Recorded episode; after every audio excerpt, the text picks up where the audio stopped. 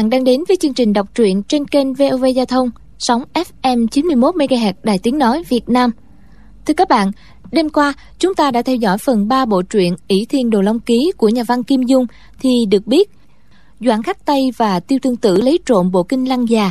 Trước lúc chết thỉnh cầu Côn Luân Tâm Thánh Hà Túc Đạo nhắn lại dùm với Giác Viễn Đại Sư là cuốn kinh vẫn còn trong dầu. Trong khi gọi Giác Viễn đến, vô tướng thiền sư khiêu khích nên Hà Túc Đạo nhặt một viên sỏi vận nội công vào đôi chân, bước lên tảng đá, dấu chân hàng sâu xóa mờ hết cả bàn cờ. Hà Túc Đạo bái phục, xin đòi lãnh giáo kiếm pháp. Giác Viễn không biết võ công, lão chuyên tâm tập hít thở theo cửu dương chân kinh mà đạt nội công đến cảnh giới, tùy tâm sở dục. Bao nhiêu chiêu kiếm, Giác Viễn đều lấy đôi thùng nước đỡ được. Cuối cùng, lão ép đôi thùng, kẹp cứng thanh kiếm. Hà Thúc Đạo đành bỏ kiếm, xuất song chưởng vào giữa mặt giác viễn. Đệ tử trương quân bảo lập tức chưởng xéo vào vai hà túc đạo, cứu sư phụ thoát chết. Y tức giận tuyên bố, nếu thiếu niên này tiếp được 10 chiêu thì suốt đời y không đến trung nguyên nữa. Trương quân bảo được chân quá chỉ cho một chiêu là tứ thông bát đạt để đối phó với tiêu tương tự cách đây 3 năm. Và tự học hai chiêu thức nhập môn thiếu lâm quyền, theo đôi la hán bằng sắt do quách tương tặng và tập thở theo sư phụ Vậy mà Hà Túc Đạo xuất 10 chiêu không thắng được. Y chuyển lời của Doãn Khắc Tây là cuốn kinh trong dầu cho giác viện đại sư nghe, rồi quay người, bỏ đi.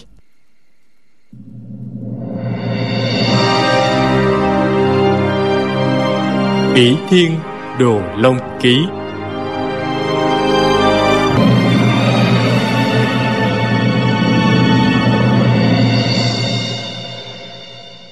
Giác diễn biết, vị lão tăng tâm thiền đường thất lão này giai dế rất cao, lại là sư thúc của thiên minh phương trượng nay thấy lão ta bỗng dưng quát tháo trương quân bảo, giác diễn chưa hiểu tại sao, nhưng nhìn ánh mắt chứa đầy quán độc của lão ta, giác diễn sực nhớ ra, năm nọ trong tàng kinh cát ngẫu nhiên có đọc một cuốn sách mỏng. Cuốn sách mỏng ấy có chép lại một đại sự trong thiếu lâm tự. Hơn bảy chục năm về trước phương trưởng của thiếu lâm tự là khổ thừa thiền sư, là sư tổ của thiên minh thiền sư hiện thời.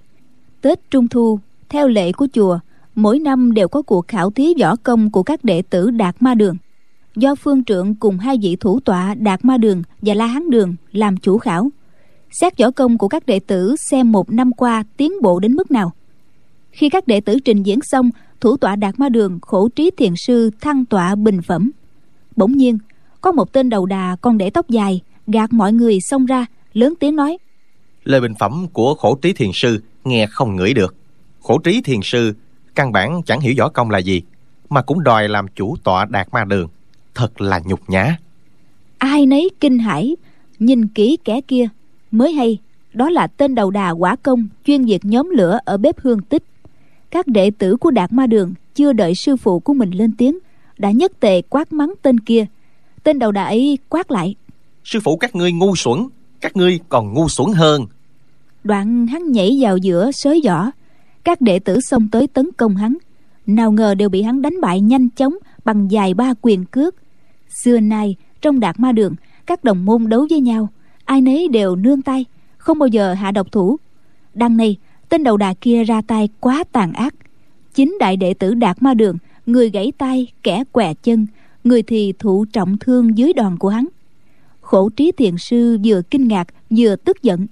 Thấy hắn sử dụng toàn các chiêu thức của phái thiếu lâm chứ hắn hoàn toàn không phải là cao thủ các môn phái khác cố ý trà trộn vào chùa quậy phá. Khổ trí thiền sư cố nén giận hỏi xem võ công của y là do ai truyền dạy. Tên đầu đà kia đáp chẳng ai truyền dạy hết mộ tự học lấy. Thì ra tên kia làm việc nhóm lửa ở bếp hương tích tăng nhân giám quản bếp này là một người tính tình nóng nảy, thô bạo. Động một tí lại đánh đập thủ hạ. Y biết võ công, lại khỏe như vâm. Trong vòng ba năm, tên đầu đà nhóm bếp bị y đánh học máu ba lần. Hắn ngầm oán hận, nên bí mật học lóm võ công. Người người trong thiếu lâm tự đều giỏi võ, muốn học lóm chẳng thiếu gì cơ hội. Hắn đã khổ công rèn luyện, lại có trí hơn người nên sau hơn hai chục năm đã luyện được võ công thượng thừa. Nhưng hắn vẫn giấu kỹ, không để lộ ra, vẫn lặng lẽ tiếp tục bổn phận nhóm lửa ở nhà bếp. Lão giám quản có đánh đập hắn hắn cũng không đánh đỡ. Nhờ nội công đã tinh thâm nên hắn không thụ thương như trước nữa. Tên đầu đà này tính nết thâm trầm, hắn suy tính khi nào võ công của hắn giỏi hơn tất cả tăng chúng trong chùa, hắn mới biểu lộ trong cuộc thi đấu dịp tết trung thu mấy chục năm tích uất lũy hận trong lòng khiến hắn căm hận tăng chúng trong chùa. Vì vậy lúc ra tay hắn không nể nang gì hết. Khổ trí thiền sư hỏi rõ nguyên ủy rồi thì cười nhạt mà nói. Người khổ tâm học hỏi như vậy kể cũng đáng kính. Đoạn thiền sư bước ra tỉ võ với hắn. Thiền sư là cao thủ thiếu lâm tự nhưng một là tuổi đã cao trong khi tên đầu đà đang tuổi tráng niên. Hai là xuất thủ nương nhẹ trong khi tên đầu đà toàn hạ độc thủ. Hai bên đấu đã hơn 500 hiệp, khổ trí thiền sư mới có phần thắng thế. Đến chiêu đại triền ti, bốn cánh tay quấn chặt lấy nhau, hai tay của khổ trí thiền sư đã án vào tứ quyệt ở giữa ngực đối phương. Chỉ cần phát nội lực một cái là tên đầu đà tán mạng, không còn cách nào quá giải nổi nữa. Nhưng khổ trí thiền sư nghĩ tiếc cho hắn khổ công tự học mà đạt tới võ công thượng thừa. Thiền sư không nỡ giết hắn bèn buông hai tay và quát. Lui ra. Ai ngờ tên đầu đà hiểu lầm hảo ý của khổ trí thiền sư. Chỉ biết đối phương đang sử một chiêu trong thần chưởng bát đả. Thần chưởng bát đả là một trong những tuyệt học của võ thiếu lâm. Hắn từng thấy các đại đệ tử của đạt ma đường sử dụng song chưởng chỉ chém một cái là đánh gãy một cây cọc. Kinh lực phi phàm võ công của tên đầu đà tuy cao cường, nhưng toàn là học lớn chưa hề được danh sư chỉ giáo. Võ thiếu lâm bác đại tinh thâm, hắn chỉ dòm trộm, thì dù bao nhiêu năm cũng không thể thấu triệt nổi. Khổ trí thiền sư thực ra dùng chiêu phân giải chưởng mượn lực, giải lực, để đôi bên cùng lùi cả ra, là có ý ngừng đấu. Ai ngờ tên đầu đà lại tưởng lầm là liệt tâm chưởng chưởng thứ sáu trong thần chưởng bác đã. Hắn nghĩ thầm lão muốn giết ta, nhưng đâu có dễ. Hắn phi thân tới, song quyền cùng giáng xuống. Song quyền này, lực như bài sơn đảo hải ập tới.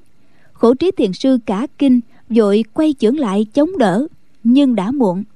Chỉ nghe răng rắc mấy tiếng, cánh tay trái và bốn cái xương sườn của thiền sư đã bị đánh gãy. Tăng chúng đứng bên kinh hoàng biến sắc, nhất tề xông lại tiếp cứu. Nhưng khổ trí thiền sư chỉ thở thoi thóp không nói được một lời, thì ra nội tạng đã bị trọng thương. Lúc nhìn lại tên quả công đầu đà, thì nhân lúc hỗn loạn, hắn đã lủi đi mất tâm. Khuya hôm đó, khổ trí thiền sư tạ thế vì thương thế quá nặng. Trong lúc cả thiếu lâm tự đang đau buồn, tên quả công đầu đà lại lẻn vào chùa, giết hại vị hòa thượng giám quản bếp hương tích và năm tăng nhân khác, vốn bất hòa với hắn. Cả thiếu lâm tự chấn động, phái mấy chục cao thủ đi khắp nơi truy nã hắn song tìm khắp giang nam, giang bắc cũng chẳng thấy tung tích. Vị cao tăng trong chùa vì vụ ấy mà sinh ra tranh chấp, đổ lỗi cho nhau. Thủ tọa la hán đường khổ tuệ thiền sư nổi giận, bỏ đi tây dực sáng lập nên phái thiếu lâm tây dực ba người phan thiên canh, phương thiên lao, vệ thiên vọng là đệ tử tái truyền của khổ tuệ thiền sư vậy. Sau biến cố tan tóc kia, võ học của thiếu lâm tự bị suy vong mấy chục năm. Và cũng từ đó, nhà chùa mới có quy định phàm đệ tử nào không được sư phụ truyền thụ mà học lớn võ công, nếu bị phát hiện, nặng sẽ bị xử tử, nhẹ cũng bị cắt đứt gân mạch toàn thân, quá thành phế nhân. Mấy chục năm qua, trong chùa đề phòng nghiêm mật, không còn ai dám học lớn võ công, nên tăng chúng quên dần quy định ác nghiệt kia. Lão tăng tâm thiền đường gầy gò này chính là tiểu đệ tử của khổ trí thiền sư năm xưa cảnh thảm tử của ân sư khắc sâu trong tâm trí lão bảy chục năm rồi. Nay thấy trương quân bảo lại học lớn võ công thì xúc động hồi tưởng lại chuyện cũ ắt vừa buồn vừa giận. Giác diễn coi sách trong tàng kinh cát sách nào cũng đọc qua lại nhớ chuyện cũ thì toát mồ hôi lạnh nói lão phương trượng việc này không thể trách cứ trương quân bảo. Lời chưa dứt đã nghe thủ tọa đạt ma đường vô tướng thiền sư quát lớn các đệ tử đạt ma đường. Hãy nhất tề xông ra bắt tên tiểu tử kia. 18 đệ tử đạt ma đường lập tức ào ra dây lấy thầy trò giác diễn từ bốn phương tám hướng. Phương vị của 18 người đó rất rộng cả quách tương cũng bị ở trong dòng dây. Lão tăng tâm thiền đường gầy gò cao giọng quát lớn. Chúng đệ tử là hán đường sao không tiến lên hợp lực? 108 đệ tử La Hán Đường đồng thanh dạ nghe như sấm động quay thành ba vòng tròn bên ngoài 18 đệ tử đạt ma đường. Trương quân bảo tứ chi luống cuốn cứ ngỡ mình đánh đuổi hà túc đạo là phạm giới quy của chùa miệng lắp bắp. Sư phụ đệ tử đệ tử. Giác diễn đã hơn 10 năm sống chung cùng với đệ tử. Tình như phụ tử. Biết rằng trương quân bảo bị bắt thì chắc hẳn sẽ bị xử tử hoặc biến thành phế nhân. Chỉ nghe vô tướng thiền sư quát. Sao không động thủ? Còn chờ gì nữa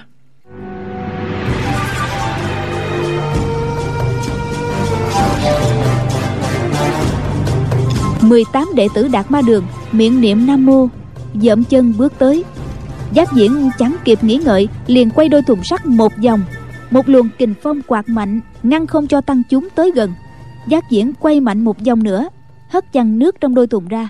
Đoạn nghiêng thùng bên tả, mút lấy quách tương. Nghiêng thùng bên hữu, mút lấy trương quân bảo. Quay đôi thùng liên tiếp bảy tám vòng nữa. Đôi thùng sắt lớn tựa như hai cây chùy nặng ngàn cân. Ai dám giơ tay ngăn cản? Các đệ tử đạt ma đường vội vã dạt cả sang bên. Nhanh như bay, giác diện gánh quách tương và trương quân bảo chạy xuống núi. Tăng chúng hô quán đuổi theo, chỉ nghe tiếng xích sắt càng lúc càng xa dần. Đuổi được chừng bảy, tám dặm thì không còn nghe thấy nữa. Luật lệ của thiếu lâm tự rất nghiêm. Một khi thủ tọa đạt ma đường đã hạ lệnh bắt giữ trương quân bảo, các tăng nhân tuy thấy đuổi chẳng kịp, vẫn cứ gắn gượng truy đuổi. Thời gian càng dài cước lực của từng người lộ ra cao thấp. Người nào khinh công kém sẽ tụt lại phía sau. Đuổi tới lúc trời tối, thì tớp đi đầu chỉ còn có năm đại đệ tử. Trước mặt lại là ngã ba. Không biết giác diễn chạy về ngã nào. Giả lại, họ thừa biết, dù có đuổi kịp, bọn họ năm người cũng chẳng địch nổi hai thầy trò giác diễn. Cho nên họ đành lủi thủi trở về thiếu lâm tự chờ lệnh.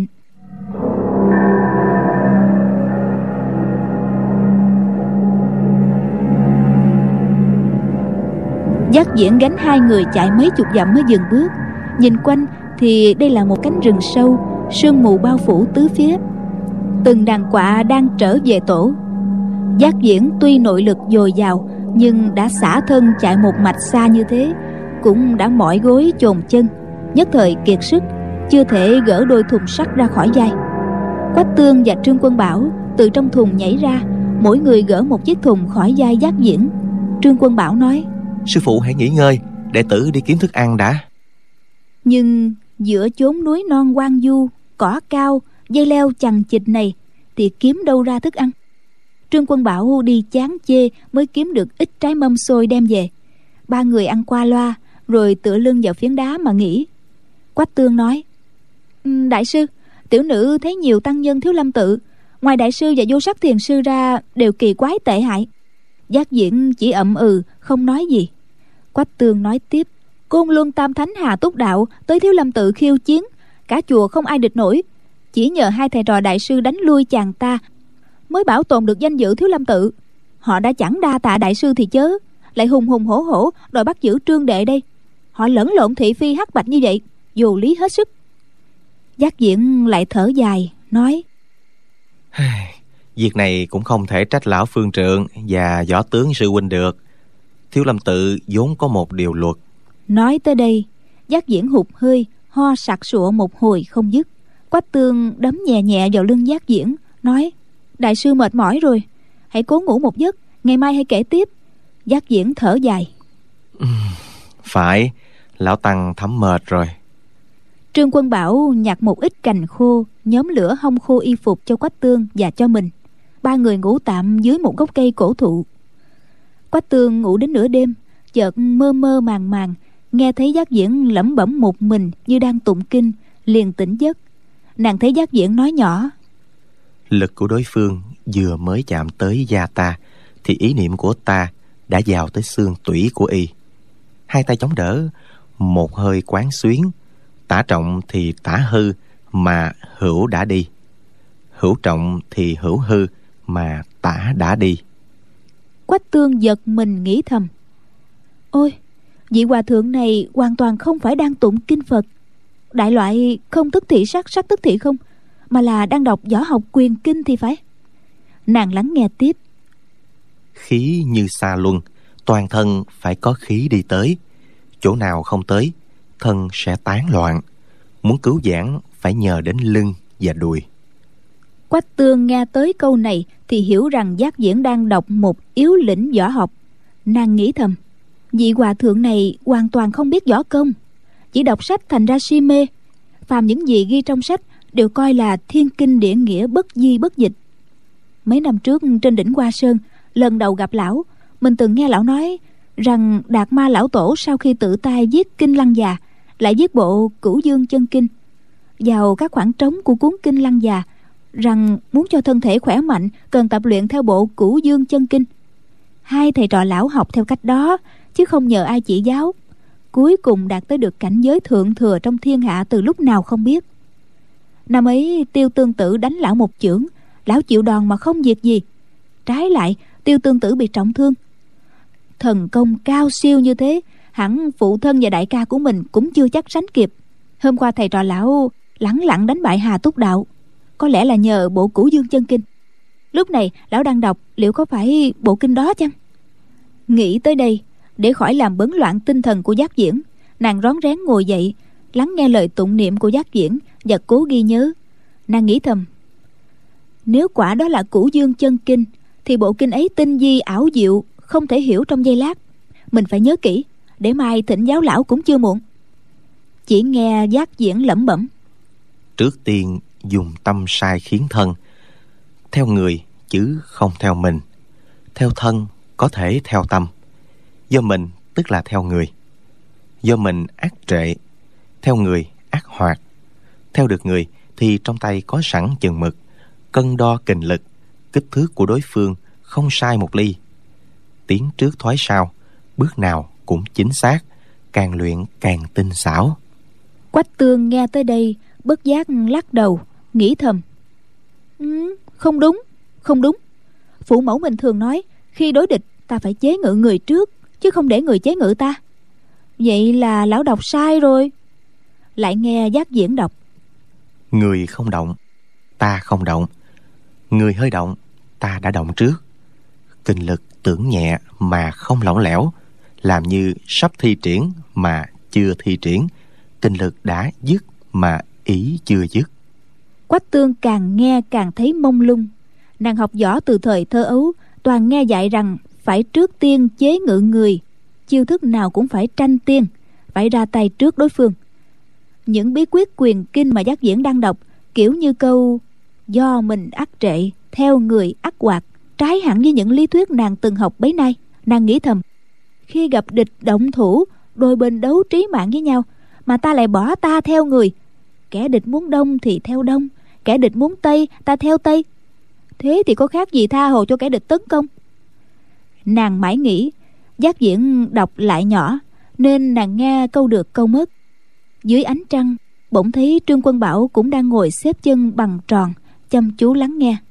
Quách tương nghĩ thầm, bất kể là lão nói đúng hay không đúng, mình cứ việc nhớ cho kỹ. Vị hòa thượng này đã khiến tiêu tương tử bị thương. Hà túc đạo phải rút lui, là điều chính mình mục kích mà vậy pháp môn võ công mà lão đọc đây hẳn phải có lý lắm. Thế là nàng lại lắng nghe và cố nhớ. Giác diễn cứ nhớ tới đâu, đọc thuộc lòng tới đó. Có lúc lẫn vào lời văn của kinh lăng già, kể về việc phật tổ ở đảo lăng già lên núi thuyết pháp. Là bởi bộ kinh cửu dương chân kinh được viết xen vào chỗ trống của cuốn kinh lăng già. Giác diễn thì cứ rập khuôn mà đọc thuộc lòng, nên mới có sự xen lẫn như vậy kinh lăng già vốn là văn tự thiên trúc. Điều giác diễn đọc lại là lời dịch. Đôi chỗ lẫn lộn nghe cứ câu được câu mất. Mai nhờ thông minh đỉnh ngộ nên quách tương vẫn hiểu được vài phần.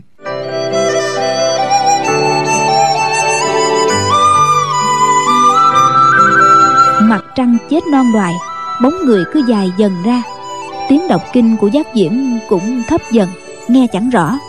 Quách tương liền lên tiếng đại sư đại sư đã mệt suốt cả ngày rồi. Xin hãy nằm nghỉ một chút.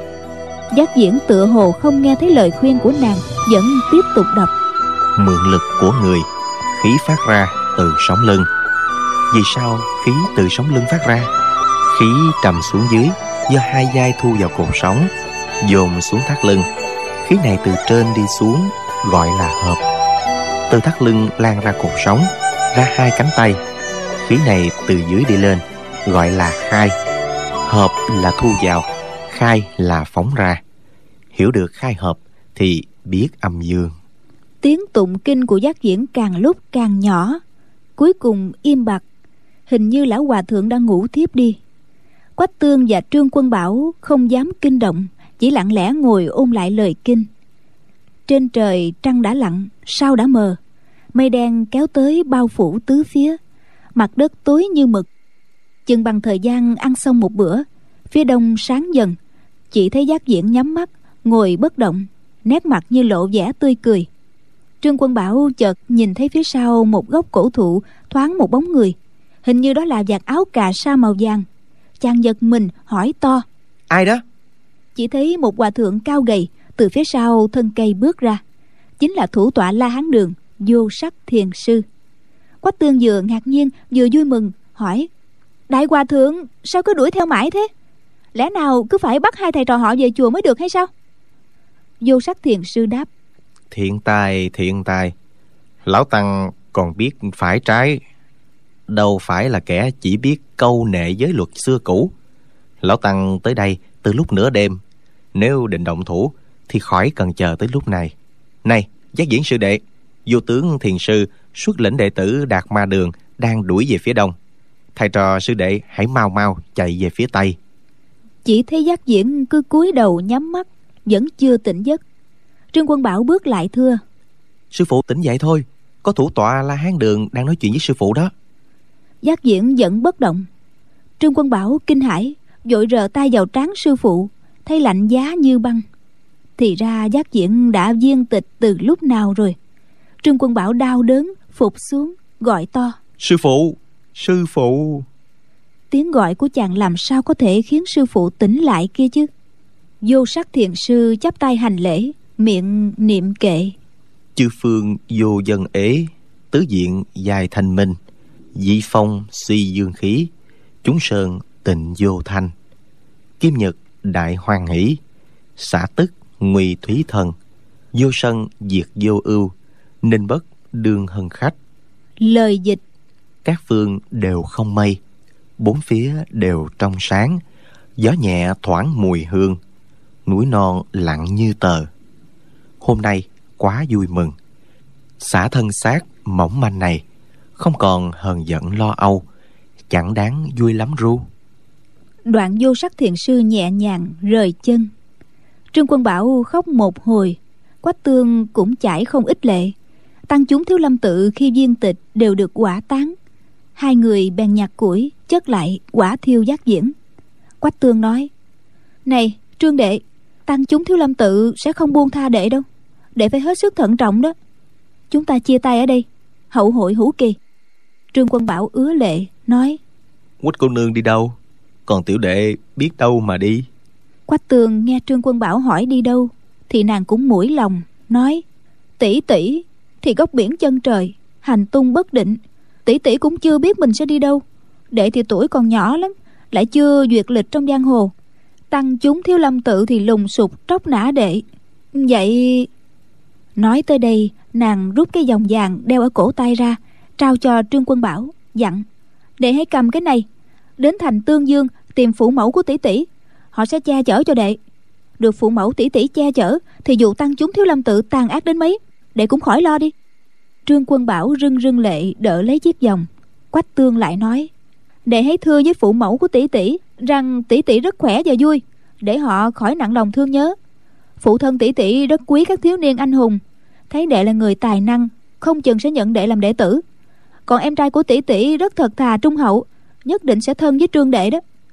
Riêng chị gái của tỷ tỷ thì nóng nảy lắm, có điều gì không bằng lòng là chị ấy bóp chát à chẳng nể nang gì cả nhưng đệ chỉ cần nghe theo chị ấy là ổn thỏa. Nói xong, nàng quay mình đi liền. Trương quân bảo cảm thấy trời đất bao la mà mình không trốn nương thân. Chàng đứng rất lâu bên chỗ quả tán sư phụ, rồi mới bước đi. Đi hơn 10 trượng, chàng bỗng quay lại, lấy đôi thùng sắt của sư phụ gánh lên vai, rồi thông thả bước. Giữa chốn núi rừng quang du, một thiếu niên cao gầy, lầm lũi, trơ trọi đi về hướng tây trông thật tội nghiệp vô cùng. Đi đã nửa tháng, tới địa giới hồ bắc, còn cách thành tương dương không bao xa. Tăng chúng thiếu lâm tự vẫn không đuổi kịp chàng. Đó là nhờ vô sắc thiền sư ngầm hỗ trợ, chỉ dẫn tăng chúng đuổi ngược đường về hướng đông, nên càng ngày càng cách xa chàng. Chiều một ngày nọ, chàng tới chân một dãy núi lớn, chỉ thấy cây cối um tùm rậm rạp, sơn thế cực kỳ hùng vĩ. Hỏi khách bộ hành ngang qua mới biết đây là núi võ đan chàng ngồi tựa lưng vào một tảng đá dưới chân núi nghỉ ngơi. Chợt thấy hai người nhà quê, một nam một nữ, sánh vai nhau đi trên con đường mòn, ngang qua chỗ chàng. Thái độ thân mật, rõ là một cặp vợ chồng trẻ. Cô vợ cứ luôn miệng trách chồng, còn anh chồng thì cúi đầu lầm lũi mà đi. Cô vợ nói, chàng là nam nhi đại trượng phu, không tự lập thân, cứ đi nhờ giả người anh rể, nên mới bị họ sỉ nhục như vậy vợ chồng mình đủ chân đủ tay, tự làm lấy mà ăn. Tuy rau dưa đạm bạc, nhưng được cái tự nhiên ung dung. Đằng này, chàng chẳng có chút chí hướng gì hết à. Sống ở trên đời cứ như cái giá áo túi cơm vậy. Anh chồng ậm ừ mấy tiếng. Cô vợ lại nói, cổ nhân có câu, cùng lắm là chết chết thì hết chuyện. Hà, tất chàng cứ phải dựa dẫm kẻ khác mới sống được hay sao? Anh chồng bị vợ trách một hồi, không dám nói lại một câu ngượng đỏ cả mặt, cứ thế mà đi. Những lời cô vợ kia nói, câu nào cũng buộc trương quân bảo phải suy nghĩ. Chàng là nam nhi đại trưởng phu, không tự lập thân. Cho nên mới bị họ sỉ nhục như vậy. Cổ nhân có câu, cùng lắm là chết chết thì hết chuyện. Hà tất chàng cứ phải dựa dẫm kẻ khác sống mới được hay sao? Chàng cứ ngẩn ra, nhìn theo cặp vợ chồng kia. Bỗng thấy anh chồng ngẩng đầu lên, thẳng lưng lại, nói mấy câu gì đó. Rồi hai vợ chồng cười rộ một hồi tựa hồ anh chồng đã quyết chí tự lập nên họ mới vui vẻ như thế. Trương quân bảo nghĩ bụng. Quách cô nương bảo rằng bà chị của cô nương tính tình nóng nảy nói năng bóp chát chẳng nể nang ai. Mình nhất nhất phải nghe lời chị ta. Mình là một nam nhi đại trượng phu hà tất phải cúi đầu nín nhịn. Ủy khúc cầu toàn ư. Cặp vợ chồng nông phu kia còn biết chỗ tự lực tự cường. Trương mổ ta há phải làm nô lệ cho người sai khiến. Nghĩ như thế tâm ý đã quyết, chàng đứng dậy, quẩy đôi thùng đi lên núi, tìm một cái hang khát uống nước suối, đói, ăn trái cây, chăm chỉ luyện tập theo cửu dương chân kinh mà sư phụ giác diễn đã truyền thụ. Mấy năm sau, chàng chợt ngộ ra. Đạt ma tổ sư là người thiên trúc. Nếu soạn bộ kinh bằng văn tự trung hoa ta, thì lời văn ác thô sơ, đằng này bộ cửu dương chân kinh, lời văn cô động thâm thúy người ngoại quốc quyết không thể sáng tác được như thế. Đây hẳn là sáng tác của các nhân sĩ trung châu. Đa phần là các tăng lữ thiếu lâm tự. Rồi mượn danh đạt ma tổ sư mà chép xen vào cuốn kinh lăng già bằng văn tự thiên trúc. Giác diễn đã tin tưởng hoàn toàn vào lời văn trong cuốn kinh. Trương quân bảo lúc này còn ít tuổi, cũng không dám quả quyết rằng suy đoán của mình là đúng. Chàng được sư phụ giác diễn truyền thụ đã lâu nên bộ cửu dương chân kinh nhớ được năm sáu phần. Sau mười mấy năm trời, nội lực tăng tiến rất nhiều. Chàng lại đọc nhiều kinh đạo tạng, hiểu biết rất sâu về thuật luyện khí của đạo gia. Một bữa nọ đang lững thững dạo chơi trong núi, ngẩng lên nhìn trời, thấy mây trôi như nước chảy. Trương quân bảo chợt ngộ ra, trở vào hang, dắt óc suy nghĩ bảy ngày bảy đêm. Cuối cùng, lĩnh hội được đạo lý trong võ công là lấy nhu khắc cương bèn ngẩng mặt lên trời mà cười gian. Đấy là tiếng cười của một vị đại tông sư thừa tiên khải hậu, người đã dựa vào quyền pháp mà mình sở ngộ. Đạo lý sung hư viên thông của đạo gia và nội công nói trong bộ cửu dương chân kinh mà phát minh, sáng lập nên phái võ đăng một môn phái võ công rạng rỡ ngàn thu. Về sau, chàng du ngoạn lên phía bắc, đến bảo minh, thấy ba đỉnh núi sừng sững giữa biển mây về võ học lại ngộ thêm. Bèn lấy tự hiệu tam phong và trương tam phong trở thành kỳ nhân độc nhất vô nhị trong lịch sử võ học trung hoa.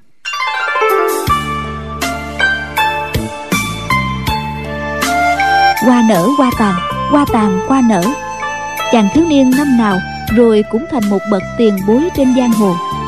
Thiếu nữ má hồng rốt cuộc cũng thành lão bà tóc bạc bây giờ là năm chí nguyên thứ hai thời nguyên thuận đế, triều đại nhà tống bị diệt vong.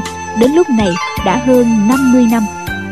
Đang giữa tháng 3 cuối mùa xuân, ở miền duyên hải giang nam có một lam y tráng sĩ, trạc 30 tuổi, chân đi hài cỏ, rảo bước trên đường cái quan.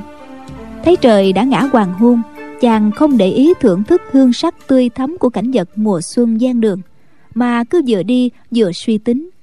Hôm nay 24 tháng 3 rồi đến mùng 9 tháng 4 chỉ còn 14 ngày ta phải nhanh chân mới kịp về tới núi Võ Đan mừng đại thọ ân sư 90 tuổi. Tráng sĩ họ Du, tên Đại Nham, là đệ tử thứ ba của tổ sư phái Võ Đan Trương Tam Phong. Đầu năm nay, chàng phụng mệnh sư phụ đi phúc kiến diệt trừ một bọn đạo tặc chuyên giết hại lương dân. Nghe tin Du Đại Nham tới, chúng liền ẩn náu một nơi, tạm ngưng hoạt động. Du Đại Nham phải tốn hơn 2 tháng mới tìm ra xào quyệt của chúng – chàng tới khiêu chiến, sử dụng quyền hư đao pháp do sư phụ truyền dạy. Đến chiêu thứ 11 thì giết chết tên đầu đảng, giải tán băng cướp. Lúc đầu dự tính 10 ngày là xong việc, ai ngờ mất đứt hơn 2 tháng trời. Bấm đốt ngón tay đã quá gần tới ngày mừng thọ sư phụ 90 tuổi. Vì thế, chàng vội vã từ phúc kiến trở về. Hôm nay đã tới phía nam sông tiền đường, tỉnh chiết đông chàng rảo bước một hồi, thấy đường mỗi lúc một hẹp dần. Bên phải giáp bờ biển, thấy có nhiều mảnh ruộng vuông vắn mỗi chiều bảy tám trượng, trong phẳng và sáng như gương. Du đại nham đã đi khắp nam bắc trường giang, đã thấy nhiều thứ. Song đồng ruộng kỳ dị thế này thì chưa gặp bao giờ. Hỏi thổ dân, chàng bớt giác phì cười. Khi biết đó là các ruộng muối, diêm dân, tức là dân làm muối, dẫn nước bể vào ruộng phơi nắng gió cho khô bớt lại dẫn vào ruộng khác. Nước có độ mặn hơn cuối cùng nước bay hơi hết họ sẽ cào lấy muối hạt. Du đại nham nghĩ thầm. Mình ăn muối 30 năm không ngờ phải tốn bao công sức mới có được hạt muối. Đang đi bỗng thấy trên con đường nhỏ phía tây có hơn hai chục người quan gánh đi tới. Chàng nhìn kỹ thấy họ đều mặc y phục màu xanh ngắn tay đội non lá gánh hai thúng muối chàng biết nhà đương cục bạo ngược, thu thuế muối rất nặng, nên mặc dù ở ngay gian biển, dân chúng cũng không sao mua nổi muối quan mà ăn, phải mua muối của dân buôn lậu để tránh thuế cho rẻ. Du đại nham đoán, kia là nhóm buôn lậu muối, người nào người nấy giảm dở đoàn gánh trên vai họ có cái lạ, không phải bằng tre, đen thui và thẳng đơ, hình như là các cây côn sắt. Gánh muối của họ nặng hơn 200 kg mà họ đi cứ dùng dục. Du đại nham nghĩ thầm đám buôn lậu muối này, tay nào cũng biết võ công. Nghe nói ở giang nam có phái hải sa buôn lậu muối thành thế rất lớn. Phái đó có nhiều danh gia võ học, nhưng chẳng mấy khi những hơn hai chục cao thủ tụ tập thành một bọn như đám này. Giả sử lúc khác, hẳn chàng quyết tìm cho ra manh mối. Nhưng bây giờ, chàng còn phải về cho kịp giữ lễ chúc thọ sư phụ. Chẳng để tâm chuyện trời ơi đất hỡi làm gì. Nghĩ thế, chàng rảo bước thật nhanh gần tối, chàng tới trấn am đông, huyện dư diêu. Từ đây qua sông tiền đường là tới lâm an. Rẽ sang phía tây bắc, qua hai tỉnh giang tây, hồ nam mới về đến núi võ đăng ở tỉnh hồ bắc. Buổi tối không có thuyền đưa khách qua giang chàng đành vào một tiểu khách điếm trấn am đông nghỉ tạm. Cơm nước xong, chàng dự định đi nằm, bỗng nghe ồn ào ngoài sân khách điếm. Có nhiều người tới trọ, những người kia toàn nói giọng chiết đông, song trung khí rất mạnh đủ hiểu là dân võ nghệ. Chàng ló đầu nhìn ra mới hay chính là đám buôn lậu muối chàng đã gặp dọc đường. Du đại nham chẳng để ý nữa chàng lên giường ngồi xếp bằng tròn luyện khí hành công ba lần rồi mới ngủ. Nửa đêm bỗng nghe phòng bên cạnh có tiếng lịch kịch nhẹ nhẹ. Du đại nham tỉnh giấc ngay có tiếng nói nhỏ. Bọn ta cứ lẳng lặng mà đi đừng lên tiếng khiến người khách phòng bên hay biết. Khỏi sinh rắc rối. Cả đám không nói gì chỉ khẽ mở cửa đi ra sân. Du đại nham nhìn qua cửa sổ thấy đám buôn lậu muối quẩy gánh rời khỏi khách điếm. Chàng nhớ đến câu nói ban nãy. Bọn ta cứ lẳng lặng mà đi đừng lên tiếng khiến người khách phòng bên hay biết khỏi sinh rắc rối. Thì chàng nghĩ thầm. Đám buôn lậu muối này lén lén lúc lúc thế này. Hẳn định gây trò xấu xa gì đây? Mình đã biết không thể không ngăn cản. Dĩ thử ta ngăn cản chúng hãm hại người lương thiện ta cứu được vài mạng người, thì dù có lỡ ngày chúc thọ ân sư ân sư cũng không nỡ trách cứ ta.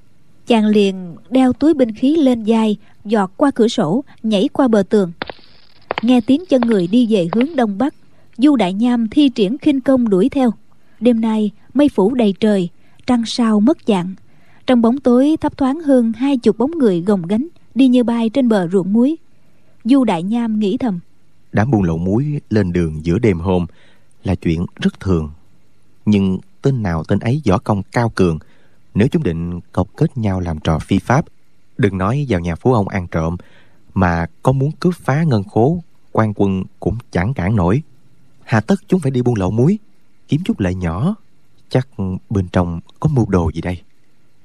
Không đầy nửa canh giờ, đám buôn lậu muối đã đi được hơn hai chục dặm du đại nham dùng khinh công bám theo, không phát ra một tiếng động. Đám buôn lậu kia tựa hồ mãi lo việc hệ trọng, cứ mãi miết đi không hề ngoái lại, nên chẳng biết có người dõi theo.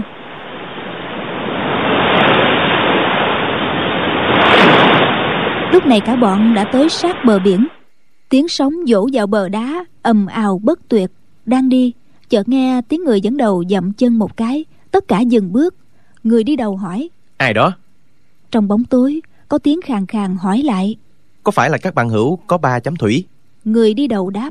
Phải các hạ là ai? Du đại nham nghĩ bụng. Các bạn hữu có ba chấm thủy là gì nhỉ? Rồi chàng hiểu ngay ra. Đúng là phái hải sa rồi. Ba chữ phái hải sa mỗi chữ đều có ba chấm thủy bên cạnh. Giọng khàn khàn nói. Vụ thanh đao đồ long ta khuyên các vị đừng nhúng tay vào người đi đầu nói giọng ngạc nhiên xen lẫn tức giận. Các hạ cũng vì thanh đao đồ long mà tới đây ư? Người có giọng khàn khàn cười khinh khỉnh dài tiếng không trả lời. Du đại nham đang nấp sau một tảng đá liền vòng ra phía trước. Chỉ thấy có một người cao gầy đứng chắn đường. Trong bóng tối nhìn không rõ diện mạo y chỉ thấy y bận bộ đồ màu trắng. Đi đêm mà bận y phục màu trắng rõ ràng là kẻ rất tự phụ về võ công của mình chỉ nghe thủ lĩnh phái hải sa nói tiếp. Thanh đồ long là của bổn phái bị kẻ gian lấy trộm đương nhiên bổn phái phải lấy lại. Kẻ bận đồ trắng lại cười khinh khỉnh ba tiếng hi hi hi tiếp tục nghênh ngang chắn lối. Người đứng sau kẻ dẫn đường quát lớn. Tránh ra tên ác cẩu người muốn chết phải không? Hắn chưa dứt câu đã rú lên và ngã ngửa ra phía sau. Cả đám thất kinh. Trong bóng tối chỉ thấy cái bóng trắng loang loáng dài cái rồi biến mất liền. Bọn hải sa tới bên kẻ bị đánh ngã. Thấy hắn nằm co quắp, đã tắt thở. Ai nấy vừa kinh hãi vừa tức giận. Có mấy người đã gánh xuống, đuổi theo kẻ bận đồ trắng. Nhưng y đã biến đi quá nhanh, trời lại tối đen, làm sao tìm ra y? Du đại nham nghĩ thầm. Bạch y quá khách xuất thủ quá lẹ. Đó là thủ pháp đại lực kim cương trảo của phái thiếu lâm. Nhưng trong bóng tối nhìn không thật rõ. Nghe khẩu âm của y rõ ràng y là người dùng biên giới tây bắc phái hải sa gây thù chuốc oán với kẻ thù ở nơi xa xôi thật đó. Chàng vẫn nấp sau tảng đá không dám cử động mạnh. Sợ bọn hải sa phát hiện ra mình sẽ vô cùng nguy hiểm. Chỉ nghe người dẫn đầu nói hãy đặt sát lão tứ sang một bên. Khi quay về sẽ mai tán sau nhất quyết sẽ làm rõ vụ này. Đám buôn lậu đáp ứng lại gánh muối đi tiếp du đại nham đợi họ đi xa mới tới gần tử thi xem xét. Thấy cổ họng hắn có hai lỗ thủng nhỏ, máu tươi từ đó vẫn đang trào ra. Lỗ thủng hiển nhiên là do ngón tay chợp vào.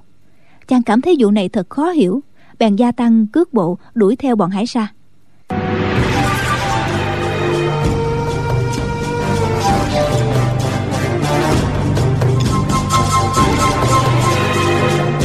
Đám kia đi được mấy dặm thì người dẫn đầu huýt một tiếng sáo. Cả đám tản ra tứ phía. Chậm rãi tiến lại gần một ngôi nhà lớn ở phía đông bắc. Du đại nham nghĩ thầm. Thanh đao đồ long mà bọn họ nói đến chẳng lẽ ở trong tòa nhà kia? Chỉ thấy từ ống khói tòa nhà ấy bốc lên một cột khói đen. Khói cứ tụ lại hồi lâu không tản ra. Đám người gánh muối đặt gánh xuống. Mỗi tên lấy ra một cây gáo gỗ múc từ trong sọt ra một thứ gì đó mà rải tứ phía du đại nham thấy vật họ rải ra là chất bột trắng như tuyết rõ ràng là muối biển thì nghĩ thầm rắc muối xuống đất làm gì nhỉ? Quái lạ thật. Mình về kể chuyện này với các sư huynh đệ chắc họ chẳng tin. Chàng thấy trong lúc rải muối bọn kia làm rất chậm và nhẹ tựa hồ chúng sợ bị các hạt muối dính vào người vậy. Chàng chợt hiểu thì ra đấy là loại muối cực độc. Bọn kia rải muối xung quanh ngôi nhà hẳn là để hãm hại người bên trong. Chàng nghĩ thầm. Đôi bên ai phải ai trái Ta chưa cần biết Nhưng bọn này hành xử quỷ quái Quá ư mờ ám. Dù thế nào ta cũng phải báo cho người trong nhà biết Để họ khỏi bị chúng hãm hại mới được. Thấy bọn kia còn rải muối ở phía trước nhà chàng bèn dòng ra phía sau tòa nhà rồi dọt qua tường vào trong. Tòa nhà tính từ ngoài vào có năm dãy tổng cộng có ba bốn chục gian. Trong nhà tối om chẳng thấy một ngọn đèn du đại nham nghĩ thầm. Mình thấy có khói đặc bốc lên từ ống khói tòa nhà. Thế nào cũng có người mới phải. Bèn ngẩng lên xác định rõ chỗ ống khói rồi đi về phía đó. Nghe từ trong đại sảnh vọng ra tiếng lửa cháy phừng phừng. Chàng vòng qua một cây vách chiếu. Tiến vào đại sảnh chợt lóa mắt và có một luồng khí nóng phả mạnh vào mặt. Thì ra giữa sảnh có một cái lò lửa lớn xây bằng đá. Lửa trong lò cháy ngùng ngục cạnh lò có ba người đang điều khiển ba cái bể, thổi khí vào lò. Trong lò, đặt ngang một thanh đao đen đen dài chừng ba thước. Ba người kia đều ở tuổi lục tuần, y phục màu xanh bị thủng lỗ chỗ vì các tàn lửa trong lò bắn ra làm cháy. Cả ba lão tro bụi phủ đầy mặt, đang ra sức kéo bể quạt gió vào lò, khiến ngọn lửa bốc cao năm thước. Phát ra tiếng ù ù, liếm quanh thanh đao du đại nham cách xa lò lửa mấy trượng mà còn thấy nóng rực. Lửa trong lò từ màu đỏ đã chuyển sang màu xanh từ màu xanh đã chuyển sang màu trắng. Vậy mà thanh đao kia trước sau vẫn cứ đen xì không hề đỏ hồng lên chút nào. Giữa lúc ấy từ trên mái nhà bỗng có tiếng quát lớn. Hủy hoại bảo đao thương thiên hại lý mau dừng tay. Nghe tiếng nói du đại nham nhận ngay ra đó chính là bạch y quá khách ba lão già kéo bể luyện kiếm, làm như không nghe thấy, càng kéo bể gấp hơn. Chỉ nghe trên mái ba tiếng cười, hi hi hi, khinh khỉnh. Ngoài hiên có tiếng động, rồi người kia nhảy vào sảnh. Trong sảnh lửa đang sáng rực, du đại nham nhìn rõ bạch y quá khách, là một người trạc tứ tuần, mặt trắng bệch, pha màu xanh nhạt. Người ấy lạnh lùng nói, trường bạch tam cầm, các vị giành được bảo đao đồ long, sao không giữ gìn? Lại cả gan dùng lửa lớn quỷ hoài báo vật ấy. Vừa nói y vừa tiến lên. Lão già đứng phía tây trong nhóm trường bạch tam cầm bước tới, giơ năm ngón tay trái bổ thẳng vào mặt gã bạch y mặt trắng. Y né mặt và tiến thêm một bước. Lão già đứng phía đông trong nhóm trường bạch tam cầm thấy y đến gần mình, liền nhặt cây búa lớn cạnh lò, thét một tiếng, bổ mạnh xuống đỉnh đầu gã bạch y. Gã hơi né mình, cây búa bổ hụt xuống sàn nhà, chỉ nghe bùng một tiếng đom đóm lửa văng tứ tung. Thì ra sàn nhà được lát không phải bằng gạch tầm thường, mà bằng loại đá hoa cương cứng dị thường. Lão già đứng phía tây, sát tới giáp công. Hai tay của lão cứ như hai cái chân gà, múa lên múa xuống, trông rất lợi hại. Du đại nham thấy võ công của gã bạch y hiển nhiên là thuộc phái thiếu lâm, nhưng xuất thủ cực kỳ hiểm độc. Khác hẳn thủ pháp cương mãnh, quang minh chính đại của phái thiếu lâm, đấu qua vài hiệp lão già sử dụng cây búa quát hỏi. Các hạ là ai? Muốn cướp bảo đào cũng phải để lại danh tính cái đã. Gã bạch y cười nhạt mấy tiếng không đáp. Chỉ thấy y xoay mình một cái rắc rắc hai tiếng.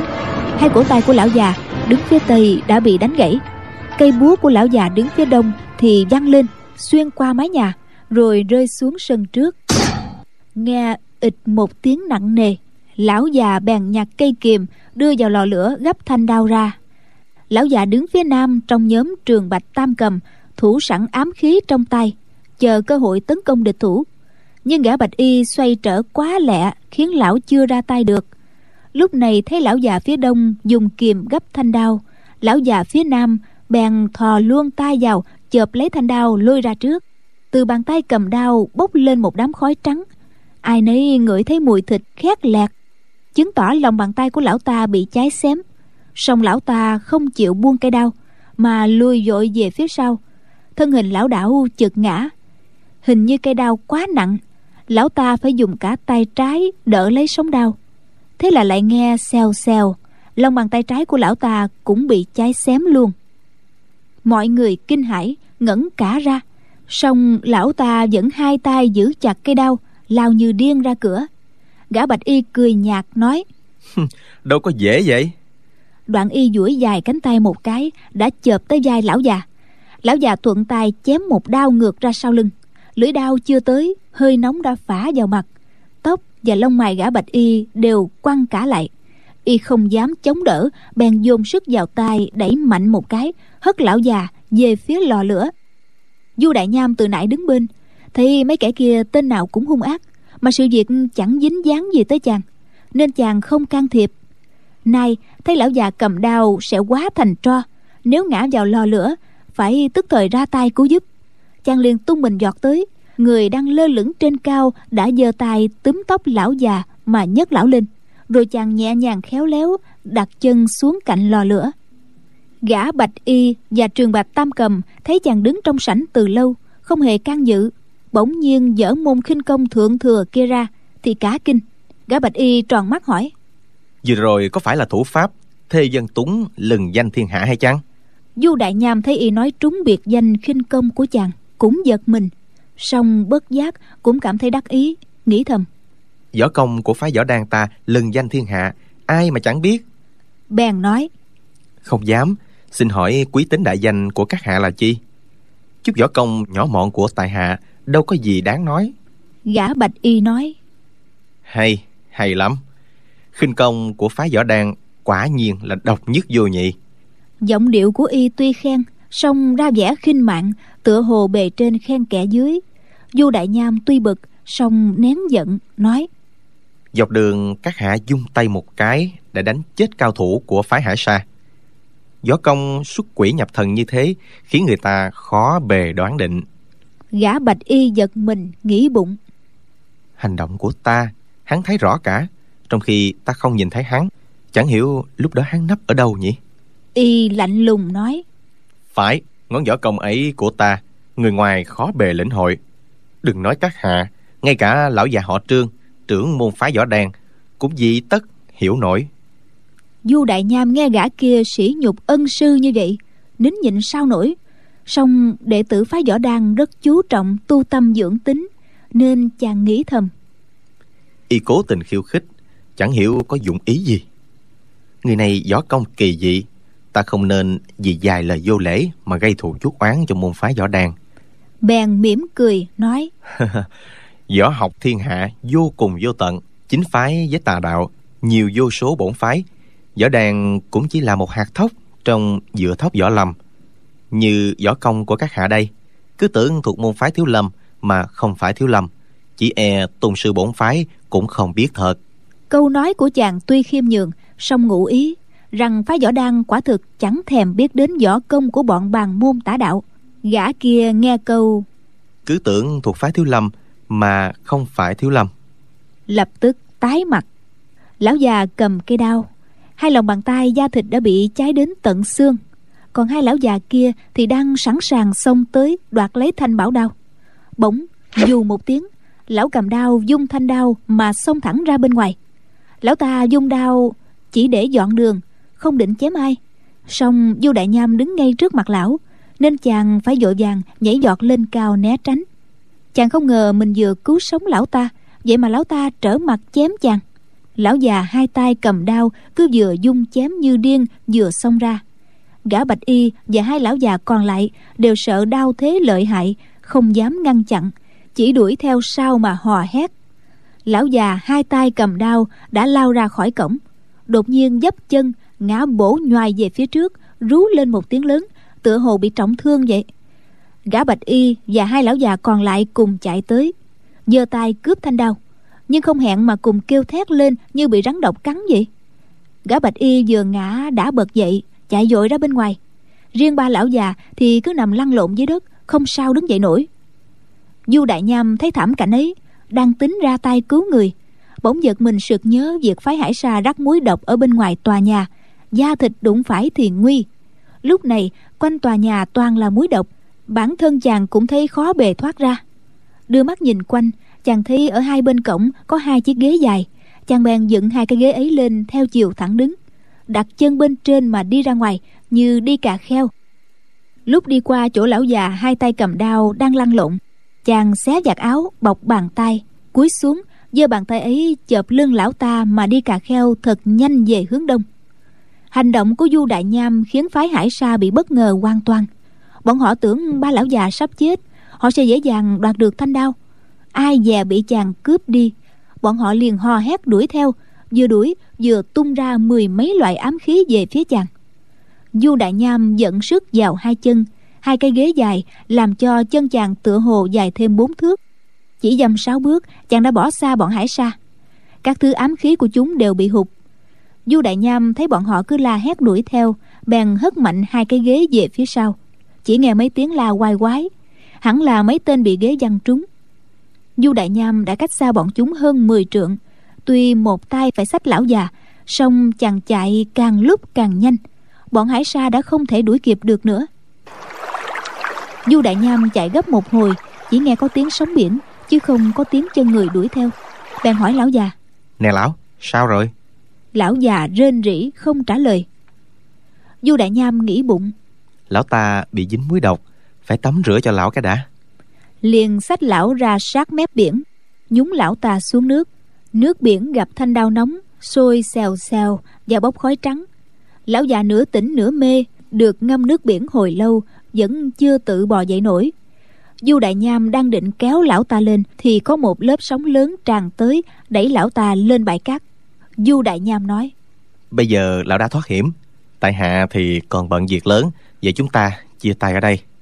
Lão già gượng dậy nói các hạ sao không cướp lấy bảo đao du đại nham cười đáp. Thành đao quý thật song không phải của tại hạ. Làm sao tại hạ có thể cướp lấy nó? Lão già kinh ngạc không dám tin nói. Các hạ có quỷ kế gì? Định làm gì lão phu vậy? Du đại nham đáp. Tại hạ và lão không thù không oán. Thấy lão thụ thương thì tại hạ cứu giúp chứ có quỷ kế gì đâu. Lão già lắc đầu nói to. Tính mạng của lão phu ở trong tay các hạ muốn giết thì giết, chứ đừng dở thủ đoạn hiểm độc với lão phu. Lão phu mà chết cũng biến thành ma quỷ, không buông tha cho các hạ đâu. Du đại nham biết lão ta thụ trọng thương, thần trí bấn loạn, chàng chẳng buồn cãi giả với lão, chỉ mỉm cười, đang định bỏ đi, bỗng có một đợt sóng lớn tràn tới, lão già rên rỉ, người ướt sũng rung lên cầm cập. Du đại nham nghĩ thầm, cứu người thì cứu cho trót lão già này trúng độc rất nặng. Nếu ta bỏ mặt lão mà đi, hẳn lão sẽ chôn thây dưới đáy biển. Thế là chàng túm lấy lão già, xách lên một cái gò nhỏ, đưa mắt nhìn xung quanh. Thấy trên sườn núi phía đông bắc có một căn nhà trông như cái miếu, bèn đem lão già tới đó. Thấy trước cửa có tấm biển đề ba chữ đã mờ, hải thần miếu, liền đẩy cửa bước vào. Thấy trong miếu rất sơ sài, nền nhà đầy cát bụi không ai trông coi.